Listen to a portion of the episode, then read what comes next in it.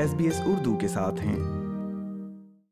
سامعین، پاکستان کے سابق وزیر اعظم عمران خان سرکاری تحائف فروخت کرنے کے الزام میں گرفتاری کے بعد اب کم از کم آٹھ دن تک پولیس کی تحویل میں رہ سکتے ہیں۔ ان کی گرفتاری کے خلاف ہزاروں افراد سڑکوں پر نکل آئے ہیں، جس کے نتیجے میں اب تک موصول ہونے والی اطلاعات کے مطابق آٹھ افراد ہلاک اور درجنوں زخمی ہو گئے ہیں۔ ان کے حامیوں کا خیال ہے کہ ان کی گرفتاری کا محرک سیاسی ہے تاکہ ان کو آئندہ انتخابات میں حصہ لینے سے روک دیا جائے۔ تفصیلات کے مطابق پاکستان کے سابق سابق وزیر اعظم عمران خان ممکنہ طور پر کم از کم آٹھ دن تک پولیس کی حراست میں رہیں گے، جبکہ آج ایک جج نے فیصلہ سنایا ہے کہ انہیں اتنی مدت کے لیے حراست میں رکھا جا سکتا ہے۔ عمران خان کو پاکستانی فوج نے بدھ کو اس وقت گرفتار کیا جب وہ بایو میٹرک اسکین کرنے کے لیے عدالت میں پیش ہوئے۔ ان کے وکیل شیر افضل مروت کا کہنا ہے کہ عمران خان کی حراست میں پہلی رات اسلام آباد کے پولیس گیسٹ ہاؤس میں گزری ہے۔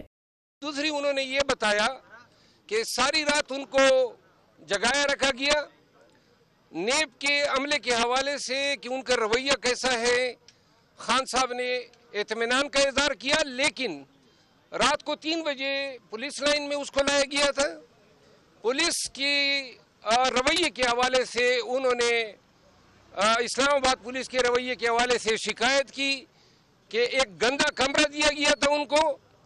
کوئی ایک چٹھائی دی گئی تھی، کوئی پلنگ یا کوئی بیڈ نہیں فراہم کیا گیا۔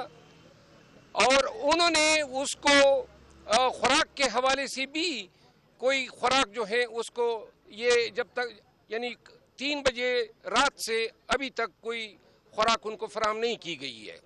افضل مروت کا کہنا ہے کہ عمران خان نے ان سے یہ پیغام پاکستانی عوام تک پہنچانے کو کہا ہے۔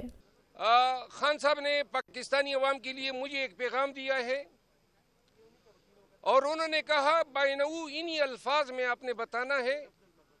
اس نے کہا، ہم نے ان کو بتایا کہ اس طرح قوم نکلی ہے، سڑکوں پہ ہیں آپ کی گرفتاری کی مذمت ہو رہی ہے۔ اس نے کہا، قوم کو یہ بتا دیں کہ مرش لا لگے یا آسم لا لگے، آپ لوگوں نے ڈٹ کے کڑا ہونا ہے رول آف لا کے لیے۔ یاد رہے کہ عمران خان، جن پر ریاستی تحائف فروخت کرنے کا الزام عائد کیا گیا ہے، انہوں نے ان الزامات پر قصوروار نہ ہونے کی استدا کی ہے۔ ان کی گرفتاری کے بعد سے ہزاروں پاکستانی شہروں میں سڑکوں پر نکل آئے ہیں تاکہ وہ اپنے موقف پر کھڑے رہیں۔ اس کے نتیجے میں عمران خان کی گرفتاری کے بعد سے پولیس کے ساتھ جھڑپوں میں کم از کم آٹھ افراد ہلاک اور درجنوں زخمی ہو چکے ہیں۔ پشاور کے ایک اسپتال کے باہر طبی رضاکار محمد آصف کا کہنا ہے کہ درجنوں مظاہرین کو علاج کے لیے لایا گیا ہے۔ ادھر پولیس کا کہنا ہے کہ انہوں نے اب تک ایک ہزار سے زائد افراد کو گرفتار کیا ہے۔ دوسری جانب عمران خان کو بار بار ایک سینئر فوجی افسر پر ان کے قتل کی کوشش کا الزام لگانے کے بعد گرفتار کیا گیا۔ انہوں نے یہ بھی الزام لگایا تھا کہ سابق مسلح افواج کے سربراہ گزشتہ سال ان کو اقتدار سے ہٹائے جانے کے پیچھے ہیں۔ فوج نے ان الزامات کی تردید کی ہے۔ غلام فاروق عمران خان کی سیاسی جماعت پی ٹی آئی کے حامی ہیں۔ ان کا کہنا ہے کہ فوج کی جانب سے عمران خان کو گرفتار کیے جانے کا بدلہ لیا جائے گا۔ نے جو کیا ہے، بہت بڑا ظلم کیا ہے اور ہماری ریڈ لائن کو انہوں نے کراس کیا ہے۔ اگر ہماری ریڈ لائن کو انہوں نے کراس کیا ہے تو یہ نہ سمجھے کہ ہم خاموش بیٹھیں گے۔ ہم ان کا وہ حشر کریں گے، یہ پوری زندگی یاد رکھیں گے۔ P T I youth council کے صدر لیاقت علی کا کہنا ہے کہ مظاہرین عمران خان کے لیے اپنی جان تک دینے کو تیار ہیں۔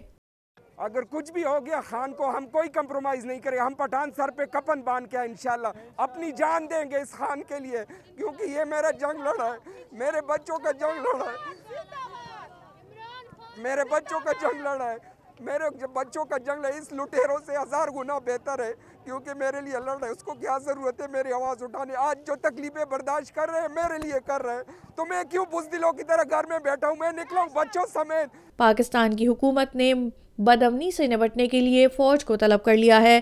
فوج نے ایک بیان جاری کرتے ہوئے کہا ہے کہ فوج یا قانون نافذ کرنے والے اداروں ریاستی تنصبات اور املاک پر حملوں کا سخت جواب دیا جائے گا۔ جیسا کہ پاکستان کے وزیر اعظم شہباز شریف کا کہنا ہے۔